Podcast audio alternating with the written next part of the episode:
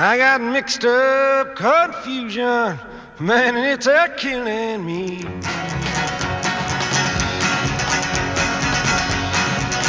There's too many people, and they're all too hard to please. Good morning, and welcome to episode 394 of Effectively Wild, the daily podcast from baseballprospectus.com, presented by the baseballreference.com Play Index. I am Ben Lindbergh, joined as always by Sam Miller. Today Howdy. we hello, we continue our season preview series with the Arizona Diamondbacks. Uh, later in the show, Nick Wheatley Schaller will talk to Steve Berthiaume, the Diamondbacks play-by-play man for Fox Sports Arizona. Right now, we are talking to Nick Piecoro, uh, AZ Central sports beat writer of indeterminate age. Hello, Nick. Hi. How, how long have you been covering the Diamondbacks? Uh, this will be my eighth season on the beat. And roughly how long were you alive prior to that? Uh, 20 something years. I like the idea of this being a mystery. okay, well, you narrowed it down enough for us to I satisfy not really. our. Well, yeah, I'd He- like an he exact pretty much- number, he found he found the perfect sort of uh, parameters that don't narrow it down at all. Yeah, like did- that's what almost did you- exactly did you what say? I could have. 20 something years? Because that, yeah, that could be almost anything. Well, Andy McCullough made me ask, so that's why that happened. oh, so that story. Okay, I, I see. Um, so I was just reading the uh, Jay Jaffe's Diamondbacks winter report card to prep for this podcast, and his opening sentence is another 500 season, another winter of cleaning house by selling low on young players, uh, which is something that you touch on in your essay. Uh, by the way, Nick wrote the Diamondbacks essay for the Baseball Prospectus Annual. So this winter, the the players that that we saw that seemed to happen with were different, but the trend seemed sort of similar. Is is that a real thing? Is it that the Diamondbacks sell too early, or are they selling at just the right time, or is it impatience? How do you interpret that? I, I don't know. Um, it, it does seem like it happens a lot. It just sort of seems like if you have a, a bad season here and they have other options, they're they're going to to look at those other options. Um, you know, it, it, it, it just it's happened pretty much ever since Kevin Towers has, has been here. It seems like you know with with Upton and Ian Kennedy and you know even going back to like Kelly Johnson struggling for a couple of months midway through 2011 um, you know, Trevor Bauer, Tyler Skaggs, Adam Eaton. There's just there's just so many examples of guys that have that have struggled at at, some uh, at some point in in the big leagues, and they haven't had patience with them. Um, and yeah, I, I mean it's it's totally defensible in a lot of ways because, I mean, look, baseball is really hard to predict several years down the road, let alone the next year. Um, and obviously, you should probably wait what's happened uh, you know weigh, weigh what's happened most recently most heavily um, so i mean I, I, I can kind of understand it to some degree it, it becomes a little confusing when it's you know guys that they that they really you know trumpet like eaton and and skaggs um, you know as as such important parts of of the future or even you know, I, I, wouldn't be surprised if if Didi Gregorius were traded uh, at some point, maybe before the start of spring train or the start of the regular season, say. Mm. Um, and that was a guy who was the shortstop of the future a year ago, and now it sort of looks like it's it's Chris Owings' job to lose. Um, that, yeah, that was going to be another question of mine. So how how did that? Because it seems sort of strange because Gregorius kind of had a pretty good season. So, but uh, Owings did also, and it, he just leapfrogged him that way. Well, I mean, if you look at the way that Gregorius' season played out, it was two really, really good months and then four not so good months mm-hmm. to, to end. So, and, and you know, and, and Owings was a, uh, you know, had a, had an incredible season in the PCL. Um, you know, came up in September and, and played well. And uh, yeah, I mean, I, I, I just I do feel like they kind of weigh what's happened most recently uh, very, very heavily. Uh, I think you can correct me if I'm wrong, but I think everybody you've named so far, except Gregorius, uh, was acquired by somebody other than Towers originally, and so I wonder if that's something relevant. If Towers sort of has his guys, and uh, he puts sort of more emphasis on being his guy than the average GM does. Um, maybe. I, I think you're right. Everybody that I, I, mean, he did draft Trevor Bauer. He was here when Bauer was drafted. Um, but you know, I, I guess I would say like look at what he did his first offseason uh, when he was here. Um, there were a lot of guys that that he went out and acquired uh, kind of on the cheap and wound up uh, jettisoning jet, jettisoning um, pr- pretty quickly. Uh, you know, guys like uh, I don't know Melvin Mora and Xavier Nady and Juan Miranda and Armando Galarraga, Zach Duke. Um, there, there were a ton of guys that he that he uh, you know brought in for that 2011 season. They didn't play well. He got rid of them quickly. He did acquire Heath Bell last offseason and, and got rid of him pretty quickly. I, I don't I don't think he was really all that married to his guys necessarily. Um, but uh, I, I, I, don't know. I, I don't I, I don't know how to answer. I'm, I'm not sure if there's a if there's a definite rhyme or reason to it. I wanted to ask you about Bell because there was a recent article at MLB.com about him by Barry Bloom, and Bell was quoted basically as saying that the Diamondbacks forced him to pitch in ways that he prefers not to pitch. He said, I like to go in and out, use both sides of the plate. I felt like they wanted me to go in a lot more. My style was more away, but I was trying to do their style. It was tough. When the catcher and the pitcher don't really see eye to eye, it's hard to go out there and have a really good game. They wanted me to pitch in a way I'd never pitched before. And that sort of made me remember the the Trevor Bauer saga and wonder whether there was any connection there. Do you feel like the Diamondbacks are at all more heavy-handed in how they tell players to approach the game than the typical team? Um, I don't know. Um, I.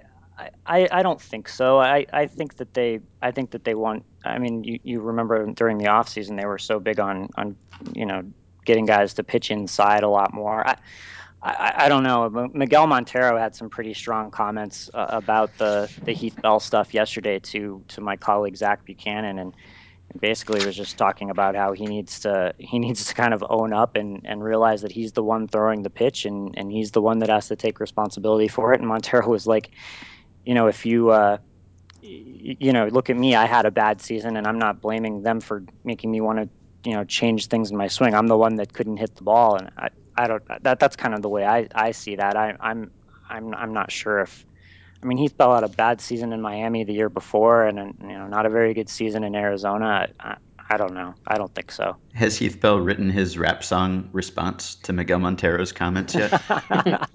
I would like to hear that. What uh, what is Montero's role in that organization? Because he's the sort of the one guy who had a, a terrible year, and yet you didn't hear them talking about moving him. And uh, he does seem to talk a lot and um, in ways that to outsiders sort of feel like sort of strangely aggressive, but you get the feeling that that like fits Towers uh, perfectly. So is is he like kind of considered um, like I don't I don't know like management's proxy or something like that? What is his role there? I think he's just someone that just sort of says whatever he wants, and a lot of the time. Um, I I think that they do kind of look at him as a as a little bit of a leader. You know, kind of that you, know that guy that that keeps everybody loose in the clubhouse. Um, you know, and and kind of uh, kind of just brings a a lot of energy. Um, but I, I don't know. He he's the kind of guy that I, I, I, I don't think he's usually I don't think he's wrong that often on a lot of the things that he says. He just he just sort of says whatever he wants. Like last year, the the stuff when he was talking about Puig and and how if mm-hmm. I think he said like if I were Puig's teammate, I would I would tell him to calm down and mm-hmm. and you know he needs to he needs to relax. And it was it was funny. I heard from people that had talked to to Dodgers players and and they were like, oh yeah, he's absolutely right. That's kind of how we feel about Puig also. Uh, I'm kind of confused about the sequence of events that led to the Towers and Gibson's uh, Towers and Gibson extensions because their their options were declined after the season, right? And then there were lots of comments about how they didn't mind going into the season as as lame ducks and they they needed to prove themselves and then they were extended anyway. How did that happen?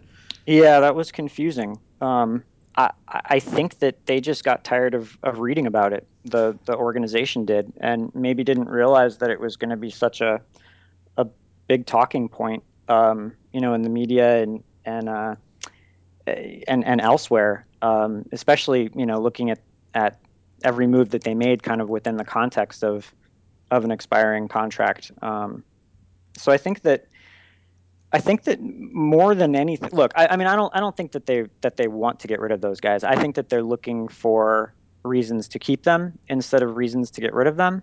Um, but but I do think that that more than anything, the the extensions were more to just kind of shut us all up.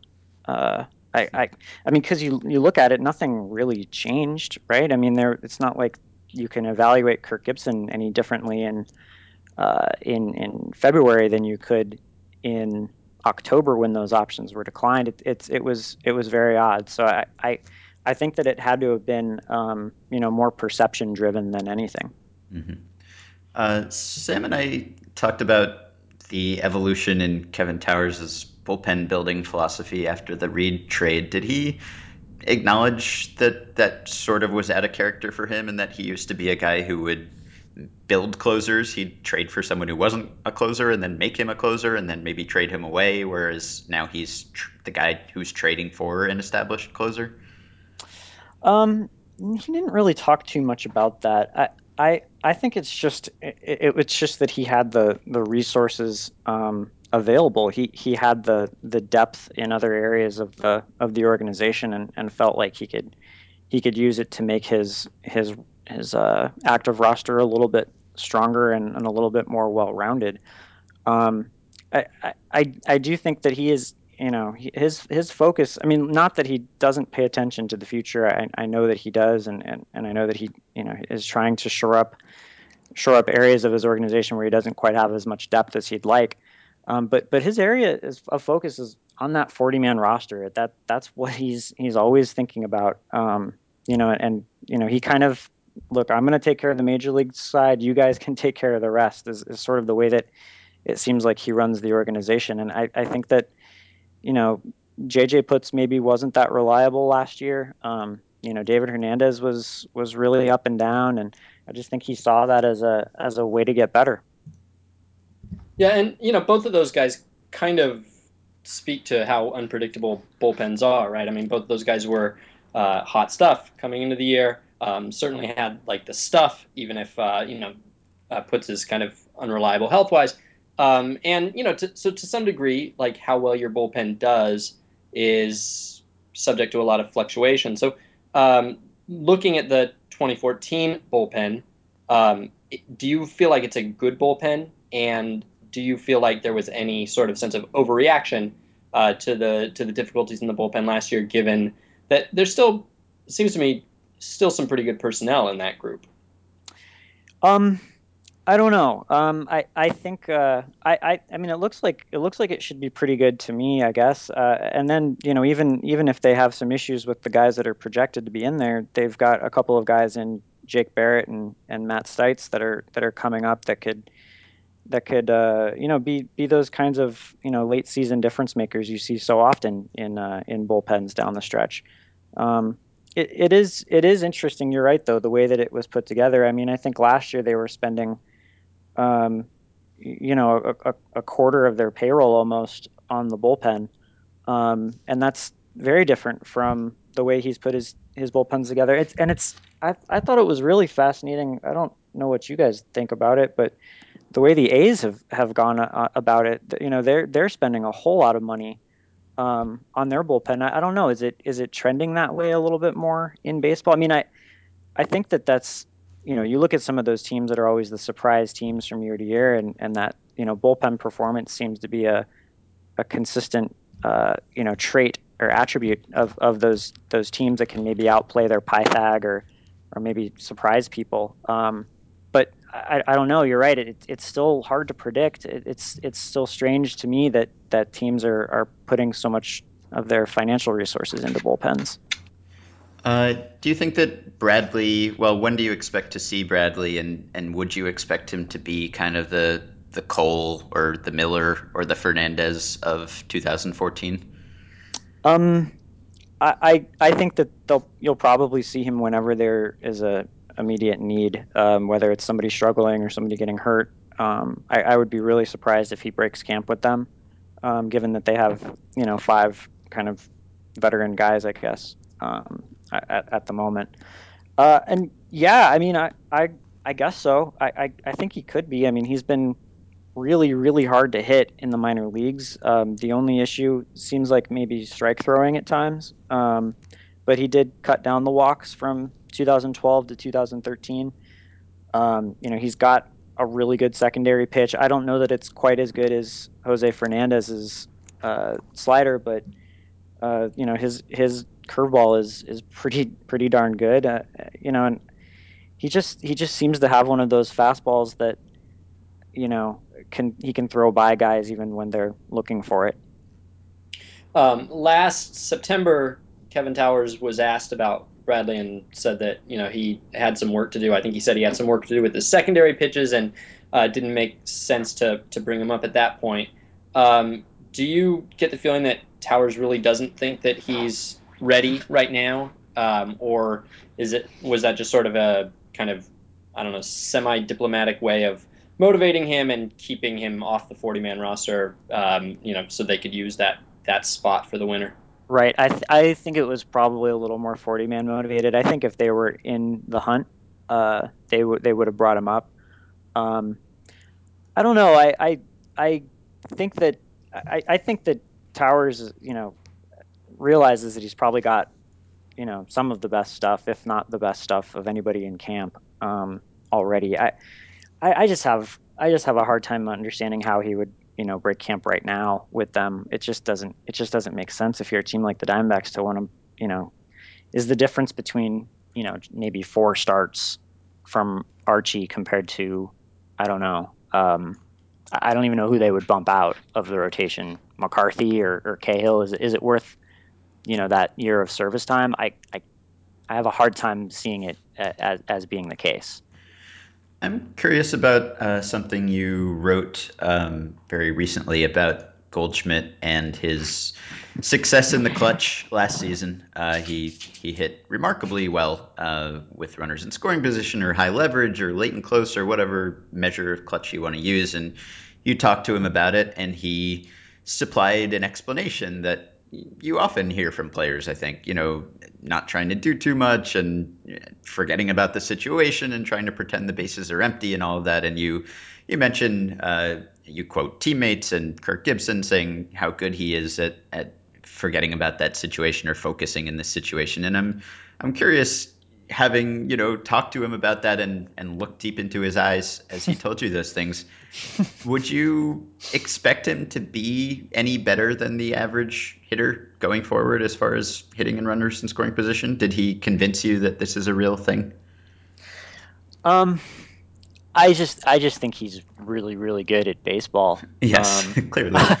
I, I i don't know. I, he he does he does just seem to I, I, it's it's crazy though. You watch him. You watch him. Like I was watching them play some sort of you know uh, batting practice type game where they've got two teams and you know the coach behind the cage calls out what you know. Okay, now we need a single. Now we need you know guy on third. Just get get him in. You know it was a team thing, and every time he came up, he just it was just like he it was so easy. It was so easy for him to just like I'm going to line a base hit here. You know, and this was just you know last week, and, and guys are good good hitters are in his group and on the other team are popping balls up and, and stuff like that. He just he's just really really good. I, I, I don't I don't know. Guys guys do rave about his ability to to focus and, and stay committed to um, whatever he thinks the you know his, his mindset needs to be in a certain situation. Um, it, I, I, I don't know. I, I, I know where where that you know where this is kind of taking me you know in the in the sabermetric crowd but he i just i it, it's hard to not believe in it when you're around him all mm-hmm. the time because he's just so good mm-hmm. and would you expect i mean his his contract is is spectacular for for the diamondbacks uh, and i i saw a recent comment i think it was maybe from ken kendrick saying something about how they're open to renegotiating it or or doing something to make it less uh, less puny from Goldschmidt's perspective. Would you expect something like that to happen in the next few years? Is it going to be? Is it going to become less good for the team at some point soon? I, I don't know. Um, I, I, that was that was uh, that was Derrick Hall who was he Oh, said right, that a couple okay. of times. Yeah, I, I, I mean I, I, I don't. I'm not saying that I don't believe him when when he says that. It it does seem like a nice thing to say though if you're in his position, even if you don't intend to do it. But I, I they love him so much and they they want to keep him happy that it, it wouldn't surprise me if they actually did do that. Um, but I, I, I don't know. Maybe it would just be a you know kind of adding on to the back end a, a little bit earlier than you have to. Um, you know, a, a, way to kind of make it look a little bit better, perhaps. Mm-hmm. Um, but it, I mean, it's such, like you said. I mean, it's such an incredible contract that I mean, it they can't they can't do business or you know they, they can do they can do things so much differently because of that contract because of when they did it than than they than they would if they'd you know had to extend him now. I mean, I can't imagine they would have been able to make a run at Tanaka last offseason if they knew they had this huge Paul Goldschmidt contract mm-hmm. negotiation looming. So um, I don't know if it's just a coincidence or if this is uh, you know a result of their kind of character crusade over the last couple of years. But looking at this roster, there really are a lot of guys who seem really like likable and seem you know it seems like a team of grown-ups. It seems like a team of um, you know this is different, but people who are good quotes, people who Twitter likes, people who are uh, you know take leadership roles, etc. Uh, so, just as a reporter, I, what's it like covering this team? Because it looks like there's like 16 guys on the team who are like the the dream uh, yes. source in the clubhouse. Yes, it is very much like that. It's an amazing group of guys. It's it's it's insane because I mean, you, you know, you covered a team and you know what it's like when there's guys you're sort of like, oh, I got to go talk to this guy today, and you know, there's nobody like that. It's just it's a it's a really good group of guys. Um, I I don't I, you know, I mean, obviously you don't like going up to guys post game when you know somebody played or pitched well or, or pitched poorly. I mean, and you you know you don't like having to ask those questions. Um, but it, there's nobody that really makes you uncomfortable uh, to to have to approach. Um, and yeah, it, it, I I think it's definitely intentional. I think that that's they they really value that stuff. Um, I think that it's you know they they just want this they they just kind of want that whole uh, band of brothers thing happening in there, and I, and I think that they they value character a, a, a, tremendous amount.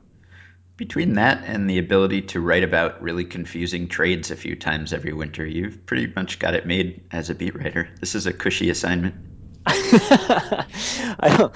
I don't think they like it when I write about the confusing trades. They, they're. I don't think they see things the same way that I do. well, do they? I mean, if, does it do anything to the Band of Brothers thing when a guy gets shipped out after they've been championing him? I mean, it, it does seem like it, it could conceivably backfire to have these guys who, you know, have presumably built up relationships getting moved out in trades that sort of seem insulting to them. Um, I don't know. I mean, I don't think like Trevor Bauer was really around long enough for anybody to to consider him a part of that. I don't think that, um, you know, Adam Eaton wasn't the most popular guy in the clubhouse either. Uh, I, I don't think that they've really subtracted from the guys that I would say are the biggest like kind of rah rah character core guys. Um, but that would be a, that would be an interesting development if if that did happen. Uh, you did write recently that the, I guess the franchise seems to be sort of in a healthier place than it was a few years ago. That the payroll is up and the debt is down, and there's a TV mm-hmm. deal on the horizon. So, I guess fans can take some solace in that, even if they don't necessarily like all the moves that the team has made or where the team is competitively. It seems like things are are progressing. Uh, is this going to be a team that will compete with the the heavy hitters in the division financially. I, I, guess being in the same division as the Dodgers, that's difficult. But other than other than them, right? I, I think so. Um, and I, I think they're in a they're in a pretty decent spot right right now, talent wise. Uh, they're, kind of they're kind of built to win. You know, now and and maybe next year they have they have guys in their early 30s. Um, you know, they have some uh, I don't, I don't think they have a ton of payroll flexibility right now. You know, I, I think that uh, I think that they're gonna they're gonna need to kind of come through, but they they do have you know some some guys coming behind them Um, you know, Archie and and Braden Shipley and uh, you, you, know they've they've got some other guys uh, down below that, that are that are coming and, and seem like a, a good next wave. There there, there does appear to be some balance uh, in the organization, but but yeah, there's there's not a lot of room to kind of cover up mistakes if, if some of these if some of these you know Martin Prado or Aaron Hill or Cody Ross or Bronson Arroyo if, if those sorts of deals go sour. Um, they're gonna they're gonna really uh, have to rely internally. It, it, it, would it would appear.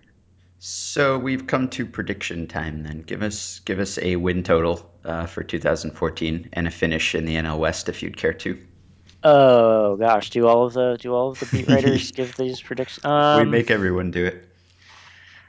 Uh, I feel like I'm gonna say something and then I'm like think about it later and totally change my mind. Um.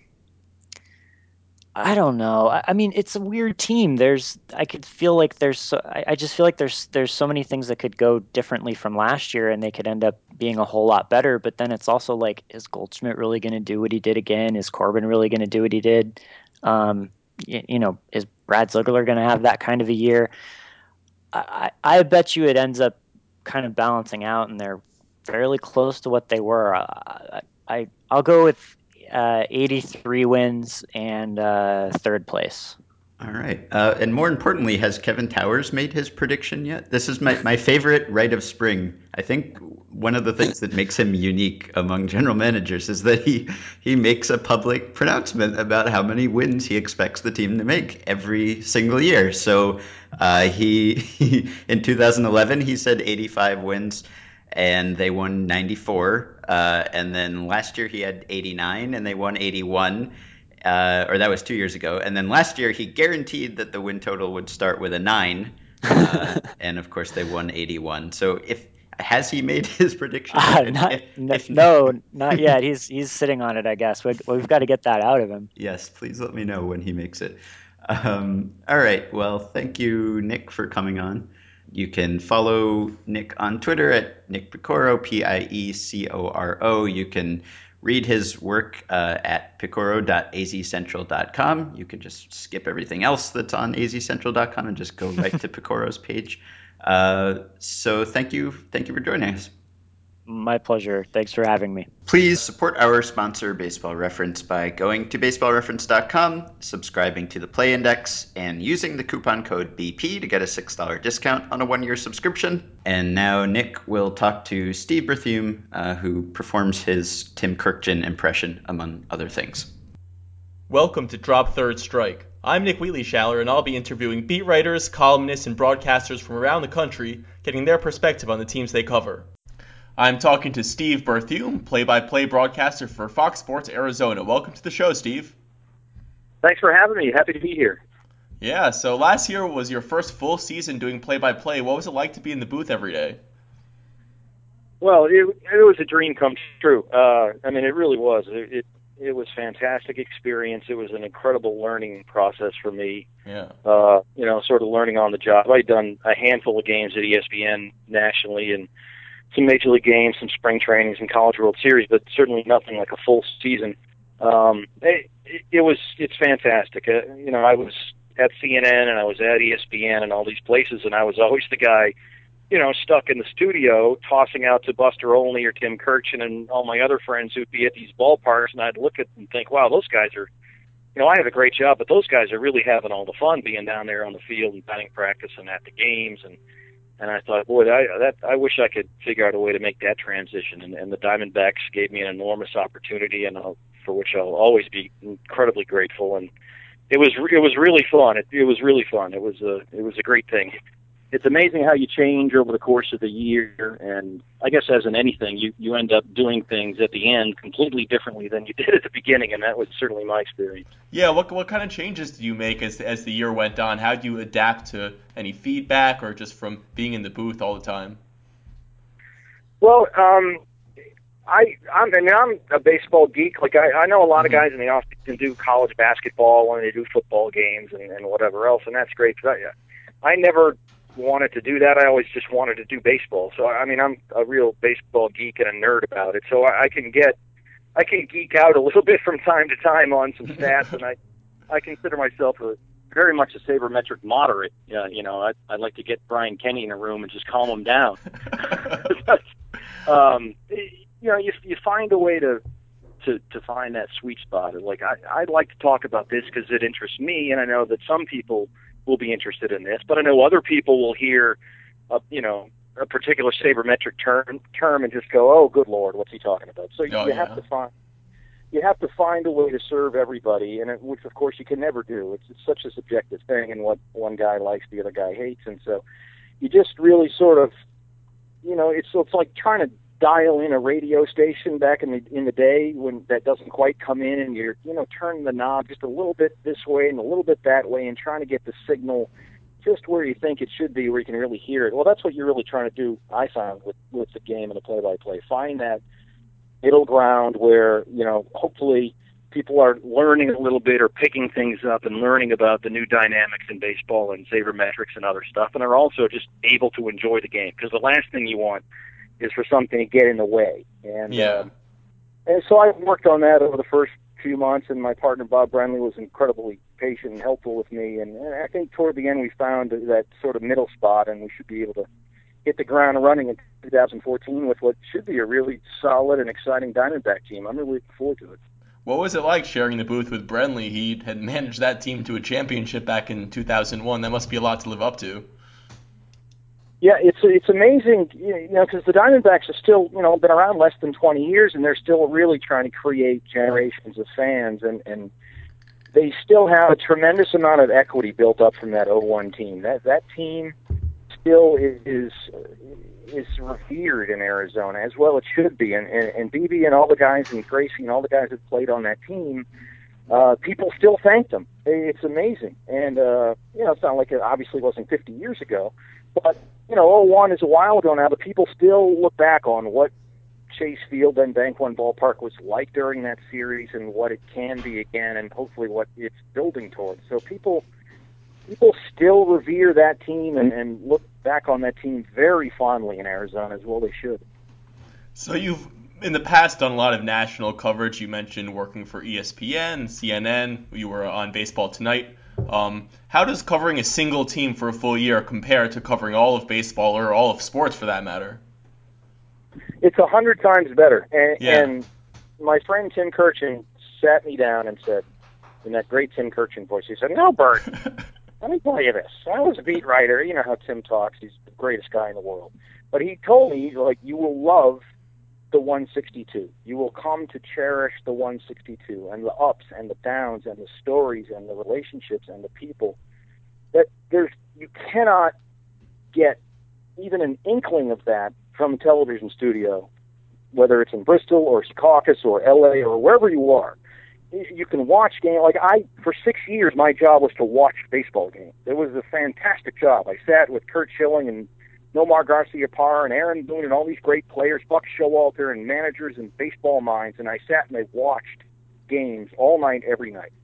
And it was a fantastic experience, but it's very different when you're part of a team. And, Bob and I are Diamondbacks employees. I'm proud to be an Arizona Diamondback, and, and you know we're on the team plane and we're in the hotels and we, we we tra- we do all the other stuff that you don't see the travel and the hotels and the taxi cabs and all that stuff and it, I'll, I'll never for the life of me and it, this really hit me is that w- when sabermetrically inclined people so quickly dismiss you know, you, we sort of look at that phrase as, oh, he's a good clubhouse guy. And, you know, people chuckle and go, oh, good Lord, not that. It's tired, it's cliched, it's old, and it's meaningless. Well, it's not it, it matters. It, it's incredible how that stuff that we want to throw out because there's no number that can quantify it.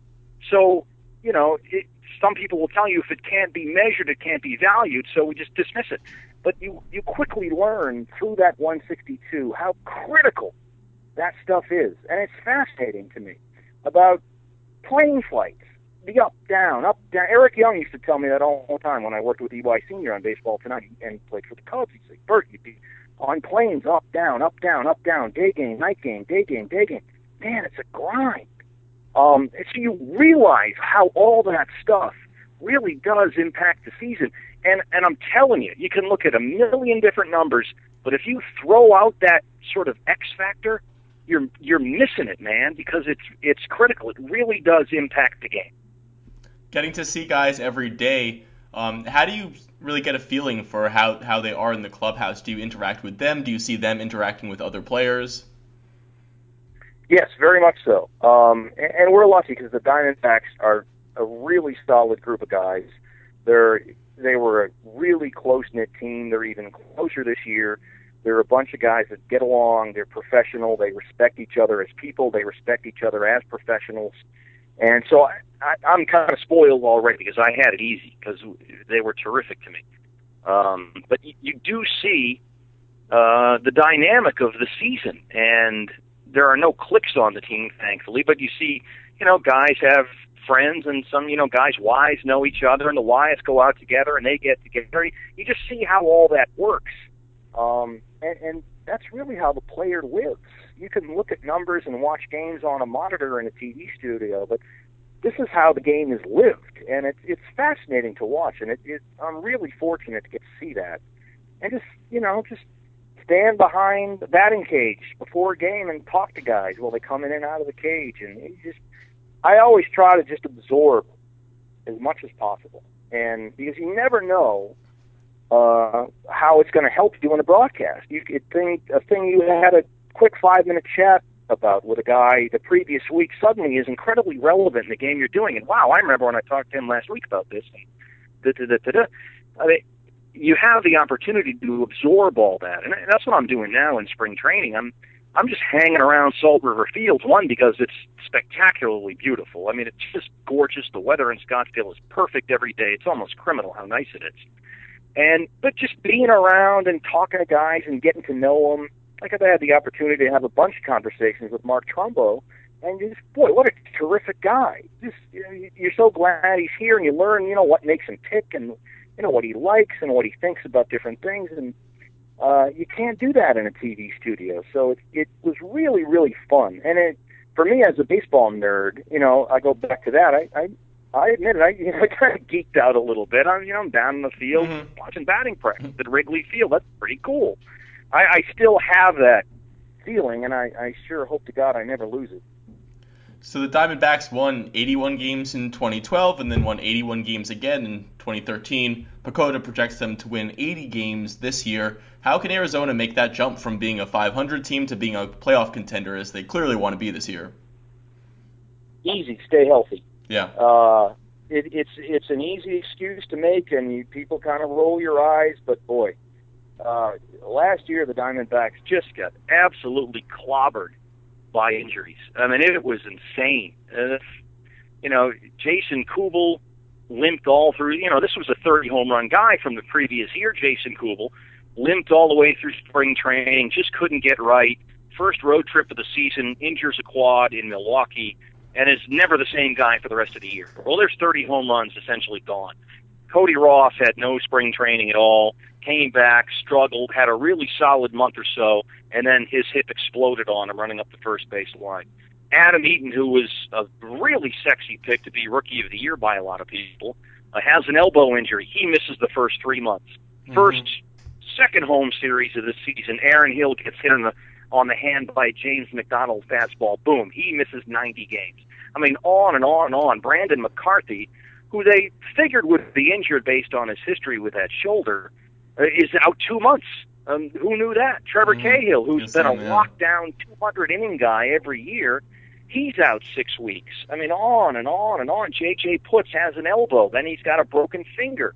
Uh, it was incredible the injuries that they had, and then when you add into that guys who just really had I don't want to say total lost seasons, but just never got out of the gate and just never got going. And Jason Kubel's a great example of that. And we all know about how Miguel Montero struggled, and Miggy is so key to this team that the season just never started for him really. Um, so when you com- combine all those injuries and a couple of guys that just they counted on and ended up not being able to give them anything, uh, it was kind of remarkable in a way. They won 81 games. It, uh, they were really, I mean, with, and then when you add all the extra inning games, I mean, Diamondbacks played more innings than any team in baseball history. Uh, and it wasn't just an extra inning game. They didn't just do, you know, 10 or 11. They went 15, 16, 18 innings. Uh, it was remarkable. Uh, they went through a lot last year, and it, I think it really wore them out.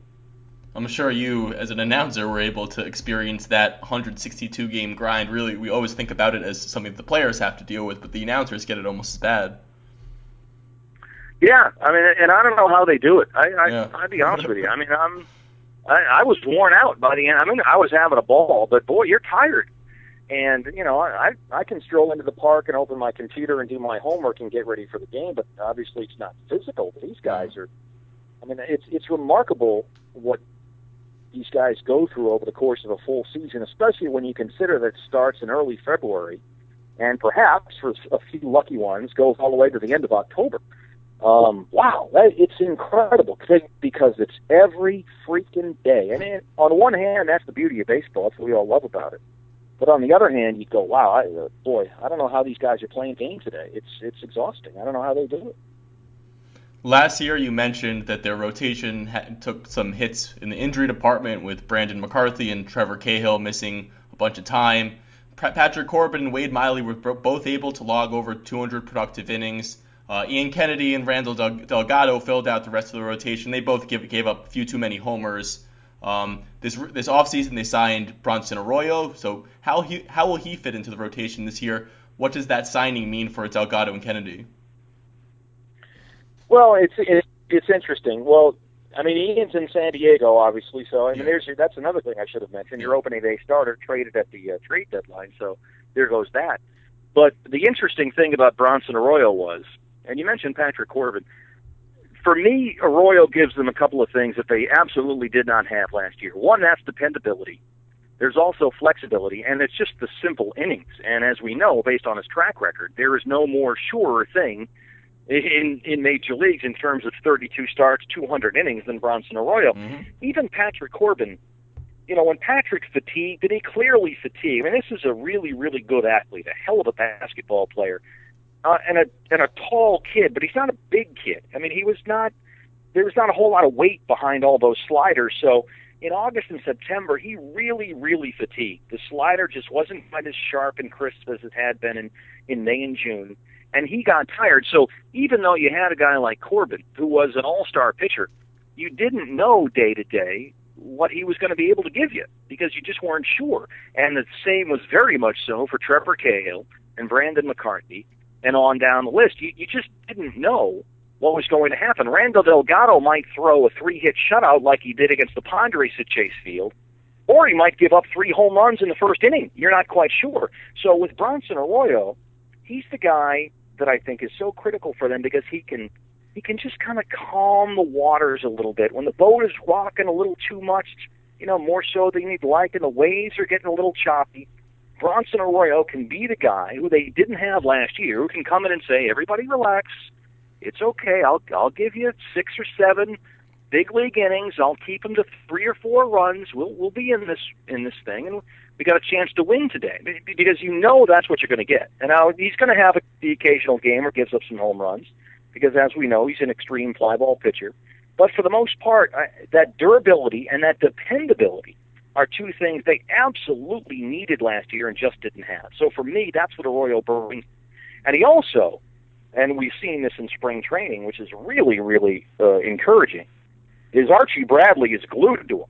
I mean, he mm-hmm. Bronson Arroyo and Archie Bradley. This is you talk about learning on the job. What an opportunity for Archie Bradley to talk to Bronson Arroyo, not only because he's such a veteran pitcher, but because he's really, really in good physical condition, and he takes his conditioning very seriously. And as Patrick Corbin learned last year, this is a process. You have to learn how to survive 200 innings. You have to learn how to survive those six and seven months physically. That's not something you just do. You have to figure out how to go about it. And Bronson Arroyo can teach some of these young guys how to do that, and that is enormously valuable. Do you think that um, Bradley will get any chances in the majors this year? Uh, will that depend on how he does in spring training? Um, he was throwing some live BP to guys a couple of weeks ago. Got some good reports in from Co- Cody Ross. Oh, I tell you what, I stood behind the cage two Saturdays ago when Archie threw about 35 pitches. Yeah. And he, yeah. he threw to AJ Pollock and Cody Ross and Mark Trumbo and a couple other guys. And I can tell you right now, those guys came out of the cage. These are polished professional big league hitters, and they were talking to themselves. Yeah.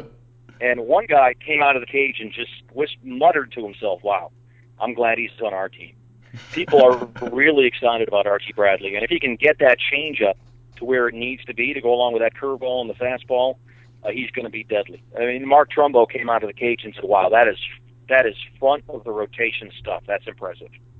So the question, of course, with Archie is when. Now Kevin Towers has said, "Hey, we're not worried about arbitration clocks. We want to win now. We want to get off to a good start. That's important."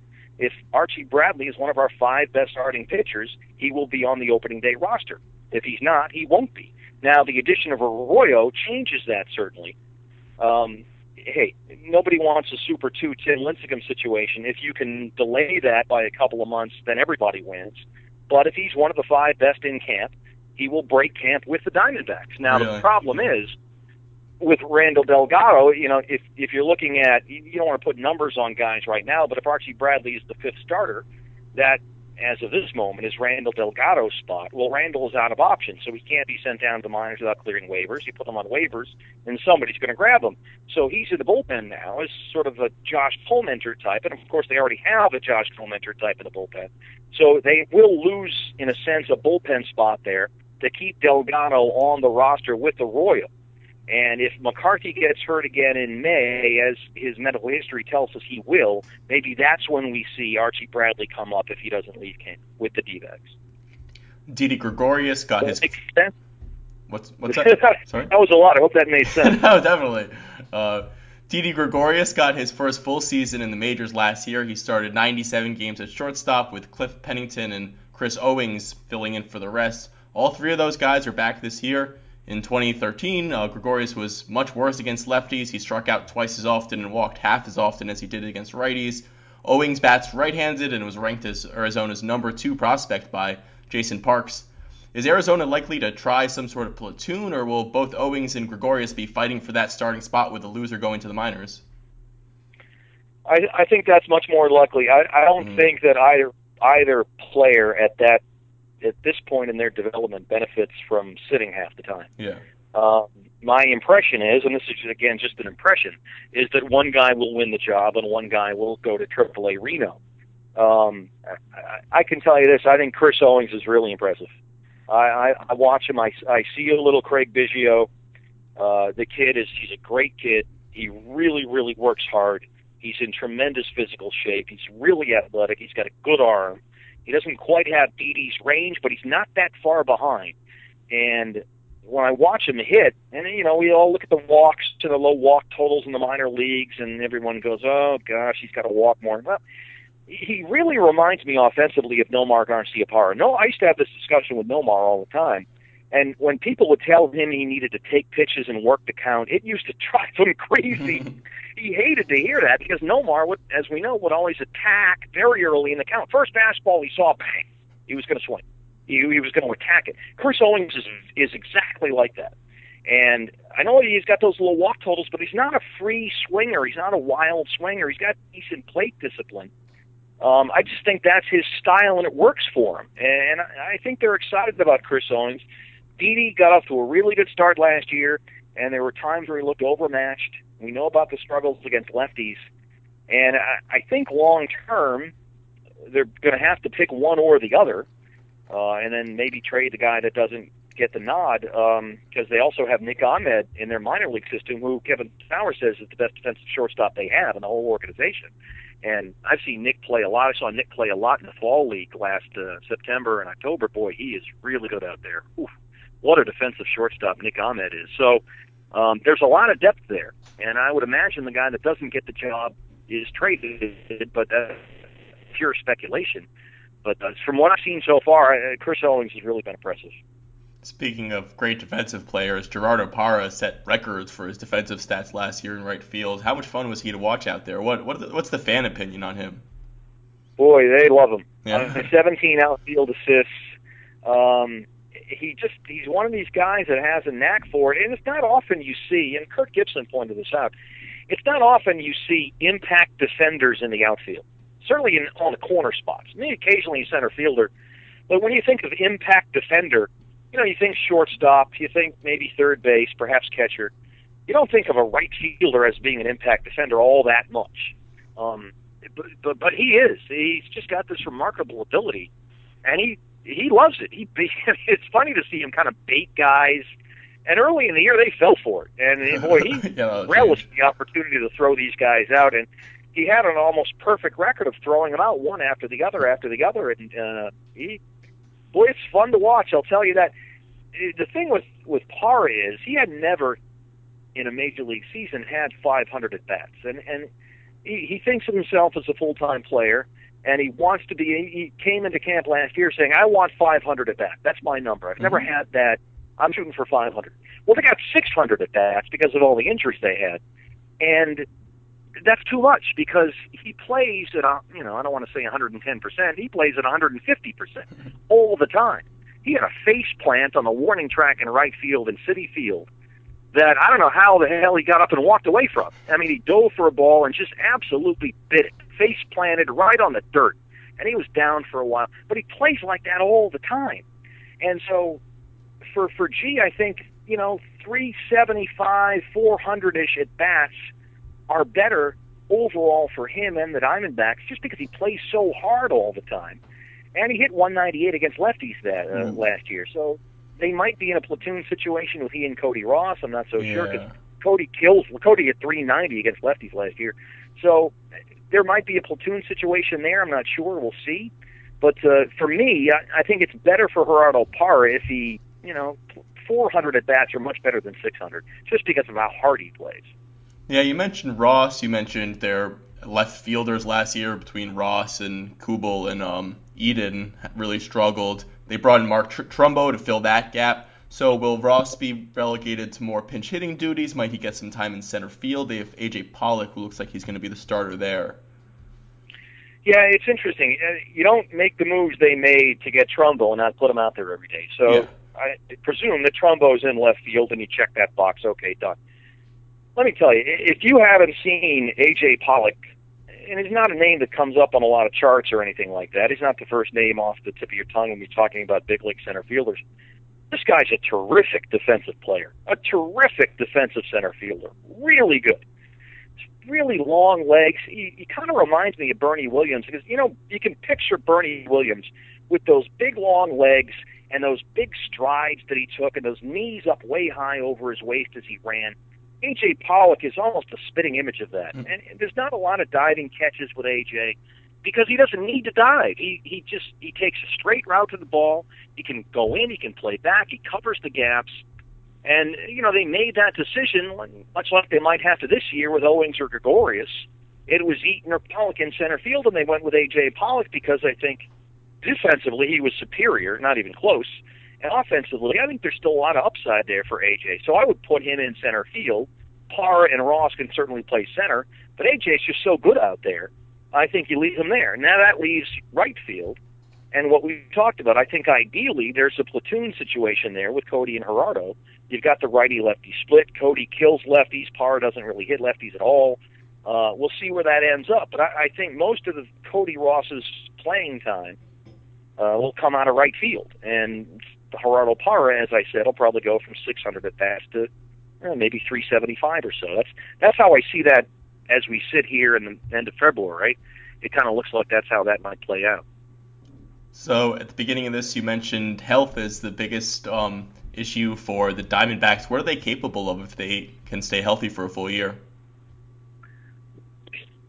Well, you know, for me, I, I just look around the diamond, and it's just a really solid group of professionals, and it's a veteran team. There's a couple of youngsters mixed in there, but this is a really solid veteran group. I, you know, and you think of Paul Goldschmidt now as an accomplished veteran player. He's still only 26. He's a young guy, but boy, he, you know, he carries himself and works like he's been in the game for 10 years. So you've got Montero behind the plate. You've got Goldie. You got Aaron Hill, the pros pro at second. We'll see what happens at shortstop. Well, you won't find a better teammate than Martin Prado, who's locked in at third now with Trumbo in left. Pollock coming in a second full season in center, and then Parr and Ross out there in right. Boy, I look at that group and go, wow, you know, that's a really solid group. I mean, other than Goldie, there's no superstar in that group. Boy, that's you know that's pretty good. That's that's really good. And if they if they can stay healthy, uh, and I just I think there's a lot of potential there. I really do. Now I don't know if the Dodgers are going to win 120 games. Who knows? But boy, if they stay healthy, I think they have a real chance. But for me, offensively, the key is Miggy. Uh, Miguel Montero has just got to he's got to bounce back. He just has to. He's the key to the team. The one the one downside of that lineup I just sort of went through is they're very right-handed. They're extremely mm-hmm. right-handed now. So, and, and you don't want Trumbo protecting Paul Goldschmidt. As we know, uh, Trumbo's not enough of a contact hitter to quote unquote protect Goldie. So you really need Miggy to hit well enough to hit fifth. Because ideally, if you go, you figure Parra leads off against righties, probably Aaron Hill bats second, Goldie 3rd mm-hmm. Prado fourth, Montero fifth, Trumbo sixth. You really need Miggy to hit well enough to hit in that five hole or or somewhere in that spot because you just got to figure out a way to get a lefty bat in there to break up some of those righties, and they just need Montero's production. I mean, he's you know he can be a 15, 20 homer, 80, 90 RBI guy. He's been that before. Um, I think that's critical. That that to me, other than health, a bounce back season for Miguel Montero is absolutely critical. So, Zach, I'll leave you with one last question. Zack Greinke recently said that there's zero excitement for the in the Dodgers clubhouse about their opening series against the Diamondbacks that will be taking place at the Sydney Cricket Ground in Australia. Are you going to be traveling for that series? Yeah, we leave. Oh. Uh, we play the Brewers on the 16th, which is a Sunday, and then right after the game, we are on the plane for Sydney. Is there more excitement in the Diamondbacks clubhouse? They are one of the few teams that doesn't get to travel for spring training. Boy, you know what? The secret's going to get out on that pretty soon because not only do you have the best facility in baseball at Salt River Fields, but these players train at this amazing facility, and usually it's 15, 20 minutes from your house. Yeah. It's not like it's not like you say to the wife, "Okay, honey, I'm off to Dunedin. I'll see you in eight weeks." I mean, think about that setup. These guys travel, you know, 15, 20 minutes to go work out every day in perfect weather. It's you couldn't have a better setup. But I think some of the comments that Zack Greinke and some other guys made about from the Dodger clubhouse about going to Australia that to me is the question with the Dodgers. Like, who's the leader on that team? Hanley Ramirez? Yasiel Puig? It's not Adrian Gonzalez. He doesn't want it. Uh, you know, hey, anybody would take Kershaw and Greinke and Ryu. Don't get me wrong, but after that, yeah, you know, okay, hey, they got some good pieces in that bullpen, sure, but you know, where's Nick Punto and where's Mark Ellis and some of these other guys? I just wonder, where's the leader in that clubhouse? I, and I think the Australia thing kind of underscores that point. Oh, okay, you know, I'm sure baseball's not thrilled with. No, we don't want to go, and nobody cares. That's not what they're looking for. Um, I just I think that speaks to the situation in LA, and it's, I'm curious to see how that evolves and how that story plays out because I'm not sure there is a leader in that clubhouse. I don't know. I'm not sure. We'll find out one way or the other. Yeah, it must be int- an interesting, unique clubhouse. I mean, so many guys coming from different places uh, so much turnover in that roster over the past few years. Yeah, and it goes back to what we talked about at the start of the show. Uh, that stuff matters, and yeah. it, I'm telling you, it, just because you can't measure it doesn't mean you shouldn't value it. And I know there's not a number to quantify that stuff, but boy, I can tell you it matters a whole lot. It really does. Yeah, I think uh, the uh, stat people get frustrated just because it's so hard to predict things and to really uh, re- say that oh we can observe this guy being a good cl- clubhouse guy. We don't have that accurate information so if we try to say that he's going to be a helpful clubhouse guy in the future it's almost impossible for us. Well yeah, it, yeah. and you don't know. I mean and and a lot of the times you don't want stuff coming out. The teams yeah, or the players don't. And it's not about you know he's a good guy in the clubhouse and you use little finger quotes and kind of roll your eyes and go oh good lord give me a break it's not necessarily that. It's it's just about you know leadership and personalities. Are there cliques in the clubhouse? Are there not? Do these guys get along? And you can sit there and go, "Hey, you're professionals. You should get along. You're getting paid to play a boys' game. That stuff shouldn't matter." yeah. Well, guess what? It does. Just if you if you work at you know Joe Blow Insurance Company and everybody around you is you know drives you nuts, chances are you're not going to be that productive selling insurance. Well, the same applies here. Because let me tell you, these guys live together for seven, eight months a year. They're together every day on the buses, on the planes, in the hotels, in the clubhouse. They're together all the time. And just based on purely the amount of hours they spend together should tell you how important that is. It, it really does. It that that struck me more than anything else. I'm like, wow, if you're not watching this, you're you're not getting it because it just matters. It does. All right. Well, thanks a lot for coming on the show, Steve. Hey, it's my pleasure. Uh, thanks for having me, and uh, we'll look forward to seeing everybody from Sydney in a few weeks. Yeah, have a good season. Thanks. We'll look forward to it. That was Steve Berthiaume of Fox Sports Arizona. If you live outside of Arizona, you can hear Steve announce Diamondback games all year on MLB.tv, and you can follow him on Twitter at BertDbacks. Tomorrow I'll be discussing the Cleveland Indians with Jordan Bastian, beat writer at MLB.com.